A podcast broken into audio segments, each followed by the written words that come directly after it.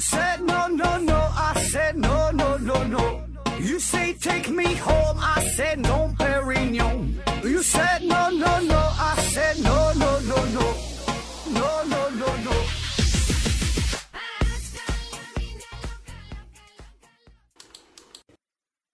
拼命探索，不计后果。欢迎您收听《思考盒子》，本节目由喜马拉雅平台独家播出。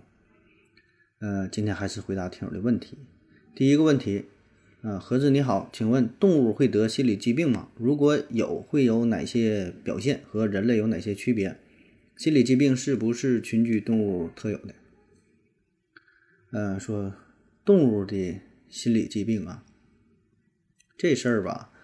嗯，其实也有啊，动物也会有，特别呢是哺乳动物，就相对高级一点的，它们呢也会有一些心理上的变化，有一些情绪的波动啊，甚至说，呃，会有一些和咱们人类啊相似的一些心理上的问题，呃，比如说抑郁症啊、焦虑啊、恐惧啊、强迫症啊、创伤后精神压力啊等等等等这些表现，在动物身上也会有啊。当然，这方面的研究吧。呃，还存在着很多争议啊，因为本身就是对于咱人类自己来说，这些心理疾病啊，这些研究也不是特别深入啊，也是一个很有争议的话题。咱就比如说抑郁症，那你说抑郁症怎么去诊断啊？这里边有很多都是主观的感受，都是主观的指标，对吧？比如说这人啊有自杀倾向，那你怎么怎么评判啊？比如说一个月有几回自杀的倾向？对吧？很难去去量化啊，这个念这个念头，你有多强的自自杀倾向，怎么去打分，对吧？很难量化。还比如说对任何事物都失去了兴趣，那怎么叫失去了兴趣？我觉得这个这个强度，每个人的感受是不一样的啊，所以这些很多都是主观性的东西，很难进行一个客观的评判。那对于动物来说，这事儿就更难了。动物它不会说话，不会表达啊，起码说跟人类没法自由自由的去交流。嗯，所以呢，他们即使有这种倾向吧，也很难被人类察觉、被人类所发现啊。所以说，这个确实是有一些争议的地方啊。但是呢，目前的研究吧，不管是科学家、动物学家啥的，呃，也看出了一些端倪，就是动物的表现呢，会有一些改变。嗯，就比如说，咱经常这个这个在网上看到说，狗啊或者猫啊，它摇尾巴的动作呀、走路的动作呀，这些表现，这它会就是这。动作不一样啊，反映他的心理也不一样。有有时候是高兴啊，有时候是沮丧啊，有时候想跟你玩啊，有时候是真的生气了呀，对吧？这是不一样的。再比如说鸟类啊，有的鹦鹉喜欢拔自己的毛，可能就不太高兴了啊。有的动物它不吃不喝不睡觉，极端情况下还还有这个自我自我摧残、自我损伤的。有的小狗四处乱跑乱撞，见什么咬什么，啊，所以这些异样的表现可以给我们带来一些提示啊，可能是它感到感到焦躁不安呐。非常敏感呐，焦虑啊，啊，会有的，对吧？会有的，这些可以看作是动物的一种心理上的疾病啊。当然，具体这个这方面研究的慢慢整吧。下一个问题，悲伤一小盒提问说：“请问盒子，日本的漫画为什么主要是黑白的？黑白的漫画与彩色的漫画各有什么优劣？”呃，下边约定的幸福回答他说：“黑白漫画印刷成本比较低，更容易传播。即便现在无纸漫画普及了，呃，日漫也。”延续了黑白漫画的传统，日本人看习惯了哈。说实话，彩漫未必比黑白有表现力啊，关键还是看绘画技法和镜头语言。啊，这这这朋友这回答很专业啊。关于黑白漫画和彩色漫画的对比呀，嗯，这最早一定它是黑白漫画啊，这是一种无奈对吧？你也没得选，它不是说在黑白和彩色当中你怎么去选，它只有黑白的。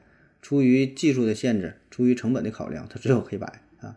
后来呢，技术更加成熟了，有了彩色打印，呃，成本变得越来越低啊，出现了彩色漫画。那我觉得漫画嘛，它特点就是以写意为主啊，不可能做到百分之百的还原现实，更多的呢是表达一种意境啊，里边呢会有一些夸张的手法，用到一些虚拟的这个技法，嗯，什么点线面的配合呀，对吧？这就是绘画的技巧了。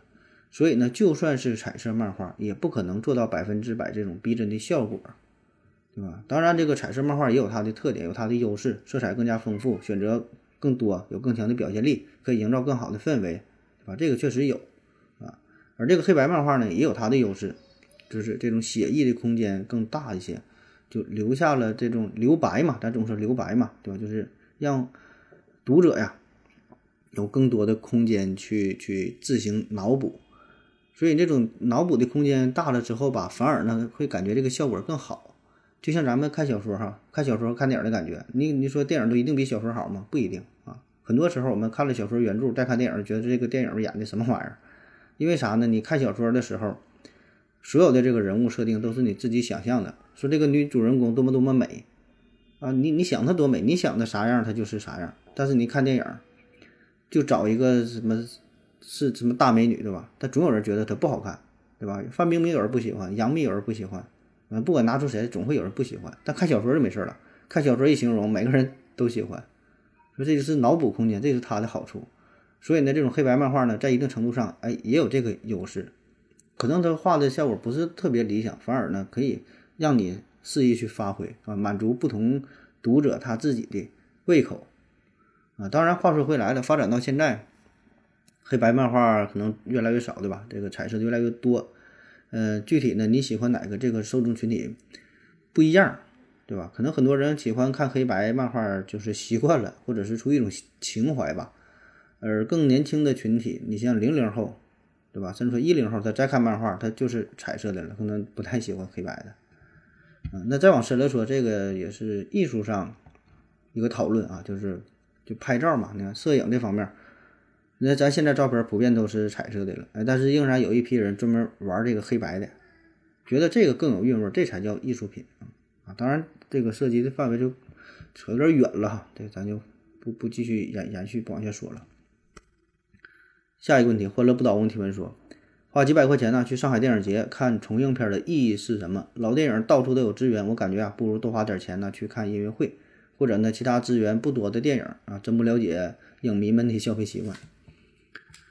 嗯，说这看电影哈，看这个重映片儿，重映片儿啥重映片？就是以前演过的呗。然后呢，比较经典啊，喜欢的人很多，反反应反响比较好，然后再次搬到电影院当中再次播放重映片儿。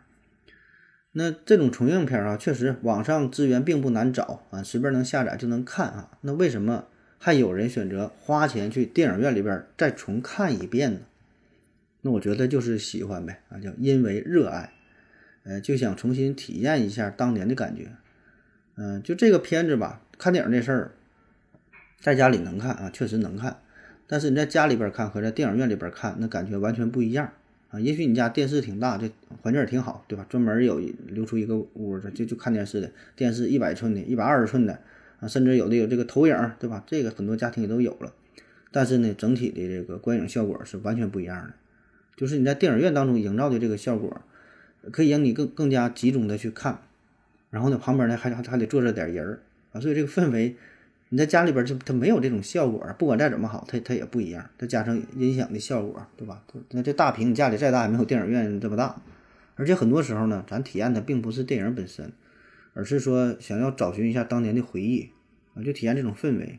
我就像玩电脑游戏一样，我觉得最有意思是啥呢？就电脑那个网吧刚出来那阵儿啊，玩网游啊，在那个网吧里边埋了吧摊的哈，包宿嘛，抽着烟。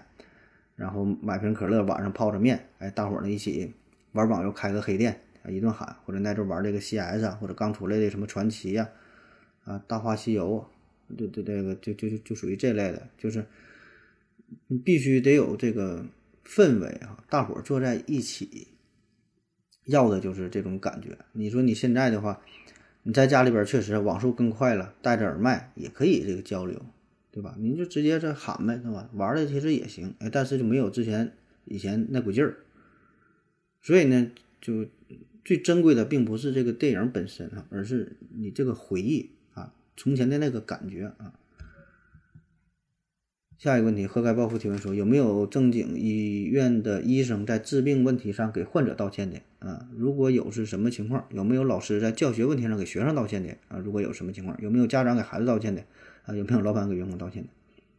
那你说这几个事儿吧，后几种的情况呢，我就不太了解了。但是第一种情况我还真经历过啊，就是呃，医生给患者道歉啊，这我我就道歉过呀，我就医生嘛，对吧？我就给我的患者道歉过呀，而且不止一次。这人患者就觉得你这个处理的不得当，用药不对，这药不该给我这么开，这检查不该开，你你给我那个什么过度检查了，这我不应该做，你给我退了。那人说的，我觉得他说的挺对的，我给你道歉吧，对不起啊，我就不应该开，我我给你退了，这药不应该开，我就退了，啊，就大事化小，小事化了就完事儿了呗啊。因为这事儿吧，他没法说，没法讨论，就是咋说？嗯，如果你要据理力争的话，坚持自己的立场就干下去，对吧？也行，那就是走医务科的程序呗。呃，医务科不行的话，院内解决不了，走法律程序，对吧？那就来往下走呗。啊，当然这也是一个解决的途径啊，但是呢，成本会很高，然后呢，对你的个人、对你的科室、对你的医院都会带来一些不利的影响。所以没办法啊，这你说这事儿咋处理呢？很多人就选择就是忍耐，对吧？退一步，退一步，嗯，所以就就道歉就道歉呗，对吧？道歉，道歉就，反正有的人说是一种大智慧啊有人说是一种无奈，这个就随便怎么说吧反正这个人生在世嘛，这活的都挺卑微的。下一个问题，听友五六零九七三七三提问说。生活中的特权是怎么产生的啊？人们为什么喜欢特权？呃，吕布指南支部回答他说：“权力啊，实质上包括两个方面，一个是对资源的掌握支配能力，二是对目标的合法伤害能力。特权呢，就来自于权力啊，是人们为了从权力拥有者那里获得更多的资源或免于被伤害，被给予的他超过其实际权力边界资源和破坏力。哎呀，这玩意儿说的多好！”特权是啥意思？我觉得就是你占据了更多的资源，啊，甚至说占据了不属于你的资源，你不应该有的这个这个权利。那说的更通俗点儿，就是从生物学的角度来说，你就是有了更强大的交配的能力，对吧？你说你现特权发展到最后，基本都是生物学的角度的，最后都不就是那么点逼事儿嘛，对吧？你强健的身体就更加迷人，对吧？有吸引更多的异性跟你交配，可以产生更广泛、更良好的后代。那社会学的角度上来说，就是社会出现了不同的分工，产生了阶级啊，有了阶级就有了特权，占据更多的社会资源，有更多的财富，更多的配偶，更多的交配的权利啊。所以说了半天就这么点事儿啊。下一个问题，合着为什么北方农村郊区房子都是一层瓦房？我基本没见过混凝土小楼啊。嗯，说盖房子这事儿啊，说咱北方的基本都是一层大瓦房哈。很少见到二层小楼，这事儿我觉得还是与气候有一定关系吧。这南北方的气候差异很大。你看南方天气呢，这气候呢啥，下雨天比较多，哎，比较潮湿。呃，所以呢，它空气潮湿的话，你要住一楼吧就不舒服，对吧？潮气很重，所以你一般选择盖二层楼啊，或者更高。一楼一般不住人啊，放点东西啥的，甚至东西也不放。我看到有的那个就是南方有一些建筑，一楼它就给你架起来啊，顶多就是。白天的时候坐下边乘乘凉啥的啊，就是地面吧，与地面完全隔开嘛，呃，可以更好的这个空气的流动，来减少这个潮湿啊。而北方呢，恰恰相反，恰恰恰相反，北方的特点啥呢？冬天特别冷，对吧？又冷又漫长啊，基本大半年都是冬天了。所以呢，你住平房啥呢？取暖更加方便。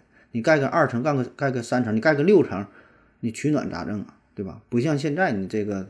嗯，这个盖房子就方便。你以前的话，它没有没有那那那么那么好的供暖的设设备，对吧？就是一层烧个炉子，烧个炕。所以呢，从这个建筑的从这个方便的角度来说，它当然就是就一层大瓦房了啊。而且还有啥呢？也跟这个地形可能有一定关系啊。北方的地势呢，相对来说比较平坦啊，地很多，对吧？就在二维平面，你使劲盖。山这南方的这山林啊，这个这个丘陵啊，山地啊比较多，就很难找到大块大块的适合盖房子的地方。好不容易找了一块，哎，咱就使劲往上面多盖几层啊。瞎分析啊。下一个问题，雕牌芊芊提问说：合着啊，呃，之前您介绍过，你家老爷子是玩字儿的啊？问个问题，结婚前贴的双喜字为什么是写错了？上面一个吉，下面一个谷啊，这不是喜字啊？咋乘以二变成了双喜？说这个喜字的由来啊，咱就看这个结婚呢贴这个喜字儿，这字儿很怪哈，好像咱平时没有这么写的这个喜。呃，这字怎么来的哈？有很多不同的版本啊，我就说一个比较经典的、有代表性的版本。说从前呢有个人儿啊叫尤喜啊，名字叫尤喜啊，尤喜啊，他是一个读书人，哎，苦读十年想要进京赶考，考了两回呢都没考上，嗯，第三年呢又去赶考。进京途中呢路过一个小山村儿，哎，这个村子里边呢有一个员外啊，这个村最最有钱的了，首富，哎，在这个员外的门上呢贴了一个对联，这对联呢只有上联哈，没有下联。上联写的是“走马灯，灯马走，灯灭马停蹄”。那尤喜看了看，嗯，一时也对不出来啊，完就记在心中了。继续往前走，到了京城，京城考试，考试很顺利，第一个交的卷。然后考官一看这人挺厉害啊，第一个交卷儿，我出出一个对联，难为难为他，说的是“飞虎骑，骑虎飞，骑卷龙长身”。尤喜一听，哎呀，这个熟啊！正好就把之前看到那个对联啊，这个就用在这了啊。走马灯，灯马走，呃，灯灭马停蹄。这考官一看，哎呀，不错哈，这小子挺厉害，留下了深刻的印象。然后咱说他考完试继续就回家了嘛，回家再次路过了一个小山村，又看到这副对联儿，上面空着呢哈，还是没人写。那于是顺手啊就把考官的出的这个这这个这个联呢写上了啊。当然这里边不严谨哈，这个对联是分为上上联下联的哈。这这对联这学问很大，咱你就你就当这个真事儿听吧啊！正常的仄起平收啊，讲这个对联有这个六项啥的，你你就你就听个热闹就就行了。然后说这家员外呢姓龙哈，他有一个独生的女儿啊，叫龙喜凤，从小呢喜欢学习，知书达理，学问很深，但是呢一直愁啊找不着婆家，因为太优秀了，一般人看不上。那么就想了这么一个办法，说写这个对联哈，等着看谁能对上，对吧？而那这回这员外一看，哎呀，这尤喜给对上了，哎，这人呢长得一表人才啊，然后也是搞文学这方面的嘛，俩人一看呢，就就就就相中了，哎，就结婚了。那么在拜堂成亲这一天，忽然的外边是敲锣打鼓，哎，贺喜贺喜！原来呀是尤喜中了状元，主考官呢亲自把他要接进京城，所以你看这不是双喜临门嘛，两个事儿，又娶媳妇儿，哎，又又又又当官。那么。马上嘛，就请人来，我就现场就写个字哈，写了两个喜字啊，叫双喜临临门。但是主考官一看，你这个两个喜这么写不好看呢，两个喜它放在一起，它还是两个喜，它分开的。双喜咱得放在一起，写在一起才证明它是，就是就是两个喜在一块儿嘛。哎，经过加工改良，就成了现在咱们看到的这个喜字啊。这故事有不同的版本啊，这个。主人公呢，有的说是王安石啊，咱这里说的是尤喜啊，有人说是王安石，但我觉得这有点扯啊。王安石的话，他的大学问，起码就这个故事当中这个对联，我不知道为什么这么烂哈。反正我个人感觉，我没看出哪地方好啊。最后一个问题，玉梅和美提问说，好像是读者呀说，像将死的时候呢，会有在同伴儿会有同伴夹着啊，防止倒下压坏内脏。刚刚看了云南象群睡觉啊，是侧躺着啊，科学素养是不是看书看没的？怎么叫科学素养？看书看没的不得分。咱就说大象这个事儿啊，大象这读者，你看的是读者，这这都死了，他还怕什么压什么内脏啊？压就压呗。俩事儿哈，咱先说大象睡觉的事儿。嗯，大象睡觉哈，前一阵呢，这云南大象非常火嘛，大象这个迁徙啊，很多人关注看这个视频。然后呢，说这个云南这个大象，它确实是躺着睡觉的啊，咱也看着了，躺着睡觉的形象很可爱啊。然后确实有一种说法嘛，说这个大象啊都应该是站着睡，那这个大象怎么又躺着睡呢？其实这样的大象呢主要分为两大品种，一个呢是亚洲象，一个呢是非洲象。非洲象呢它是站着睡啊，因为啥呢？它它就体型比较大啊，它躺下吧就很难再站起来。再加上这个非洲草原呢有狮子、老虎啊等等这这些这凶猛的动物，对它也是一种威胁，所以呢它站着睡啊，或者是靠着墙、靠着大树啊，哎靠着。那么咱这个亚洲象呢，它就躺着睡。亚洲象呢，第一它是身材呢相对来说小一些，而且呢它天天敌它没有天敌呀，它生活的领域它自己就是食物链的顶端，所以可以安心的躺着睡啊。而且睡觉时间不一样，咱说这亚洲象睡眠时间一般呢可以连续睡上四五个点，很安心安心睡觉，没人没人敢敢欺负它。非洲象呢非常睡觉也是非常警觉，可能睡一两个点啊，睡一会儿就起来看，就就就睁眼睛得看一看啊。所以这个睡觉啊，这这这不一样。啊，所以咱看这个云南的这个象群呢，这就是躺着睡的啊。当然躺下动作也得慢，确实得慢一点。体格这么大呢，猛然倒地的话，确实对内脏啊容易造成压迫性的损伤。啊，第二说死亡的问题啊，对于大象的死亡呢，呃，有这么个说法吧，就是说正常的大象它是群居动物，很少看到单崩的大象，都是象群，对吧？大象、小象很多都在一起。那说在自然界当中呢，我们很少发现大象的尸体，没很少看到大象的遗骸，所以有这么一个古老的传说啊，说大象啊在意识到自己快要死亡的时候呢，就会主动的离开象群，不跟大伙儿走了，自己呢走到一个叫做大象公墓的地方，这里边呢就是相当于大象的墓地哈，祖祖辈辈都安放在这么一个地方啊，比如说神秘的山洞当中啊，或者是丛林的深处啊，反正人非常少，不容易被人不容易被其他动物发现的，哎，有这么个说法叫大象公墓啊。但后来这事儿好像给解密了，说也不是大象公墓，这主要原因啥呢？一个呢是因为这个大象年老体衰之后，感觉自己快要死的时候，它身体状况也不好，走不了太远，所以呢只能是生活在水源地附近啊，吃的方便，喝的方便，水源地附近这个这个水生物啊比较柔软柔软啊，所以呢吃喝都在这儿，嗯，所以呢可能会有一些死亡，这个野生大象死亡相对比较聚集，都是在呃离水源地。不远的地方哈，造成了所谓大象公墓的这么一个假象哈，引起人们的很多猜测。还有一个原因呢，就是人为的因素啊，因为这个猎杀大象嘛，这个偷这个象牙嘛，所以呢，这盗猎者呢就会把这些大象赶在一起，整成一堆儿，然后给他们射杀，整死了之后，把象牙取走了，所以剩下的大象遗骸聚集在一起啊，也出现了所谓的大象公墓。好了，今天节目就这样，感谢各位收听，谢谢大家，再见。感谢您的聆听。如果你也想提问的话，请在喜马拉雅平台搜索“西西弗斯 FM”，在最新一期的节目下方留言即可。欢迎您的参与，我在这里等你哦。